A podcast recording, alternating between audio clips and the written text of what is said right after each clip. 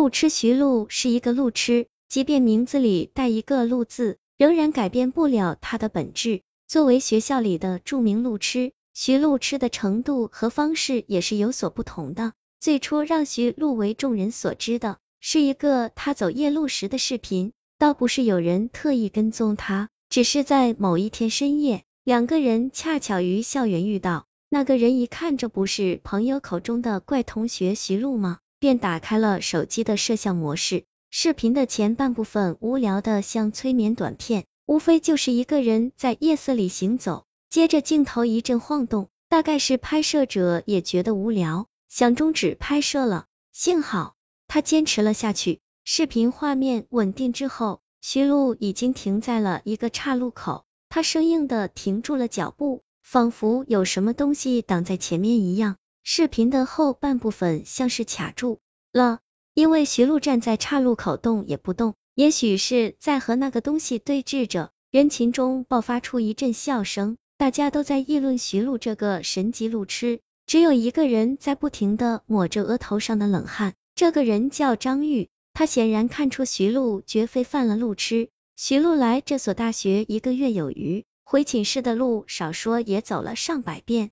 何况岔路口的左侧是一块布告栏，绕过布告栏下十来级台阶就是第三教学楼，而岔路口的前方是水泥平地，谁会在这种地方迷路？张玉环注意到，徐璐停在那块布告栏旁时，双腿晃了几下，像是有什么东西滚了过来，撞在了他的双腿上。张玉没有把自己的发现说出来，因为那样做只会得到两种结果。让学校陷入恐慌，或者被人当成精神病。回寝室的路上，他回忆起视频里的点点滴滴，脸上阴晴不定。这次让他心神不宁的是那次镜头的晃动。按照众人的说法，那是拍摄者想停止拍摄引起的。本来张玉也这么认为，可这一回想，便觉得其中有些蹊跷。镜头一上一下晃动着，暗含着某种规律。那会儿正刮着大风，水泥地上的树影不停的晃动着，镜头似乎是跟着某棵树的影子在动，这就奇怪了。那个人要拍的人是徐璐，怎么中途转过去拍树了呢？除非在那一刻出现了某样东西，比徐璐更有拍摄的价值，那是什么呢？张玉赶紧跑回寝室，打开电脑进入学校论坛，点开了那个播放量不断上涨的视频，他小心翼翼的快进着。生怕错过什么，等到树影在视频中出现，他便屏住呼吸，静静的观看起来。反面树影中似乎藏着一个人，说不清那是不是人，就裹在树的枝叶中，随风来回晃动。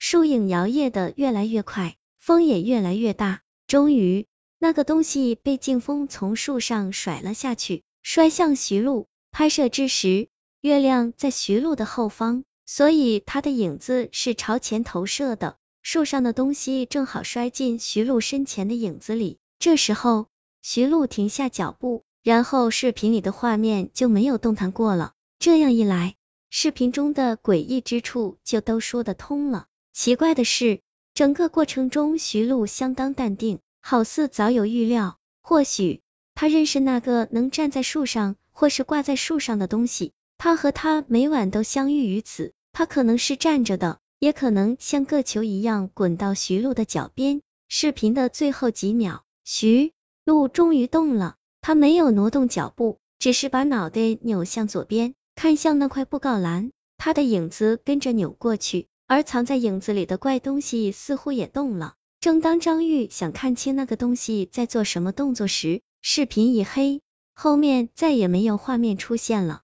拍摄者选择在这个时候终止录像，这其中藏着一种很危险的信息。可以肯定的是，拍摄者是一个相当有耐心的人。视频的前半部分，徐璐一直是慢走的状态，到了后半部分，他连走都不走了，变成了静止状态。在这两个最无聊的阶段，拍摄者都没有按下停止键。那么他为什么会在那个东西有所动作时？放弃继续跟拍你，也许是有什么东西威胁到他的安全了，这很有可能。试想一下，当一阵猛烈的风把树上某种怪东西甩到徐璐的影子里时，也有其他什么东西被甩进了拍摄者的影子里。拍摄者把所有的注意力都放在摇曳的树影以及怪怪的徐璐身上，没有察觉到身下影子的变化。当他看见徐璐影子里的那个东西动起来，也许他身下也有个东西在蠢蠢欲动，于是吓得落荒而逃。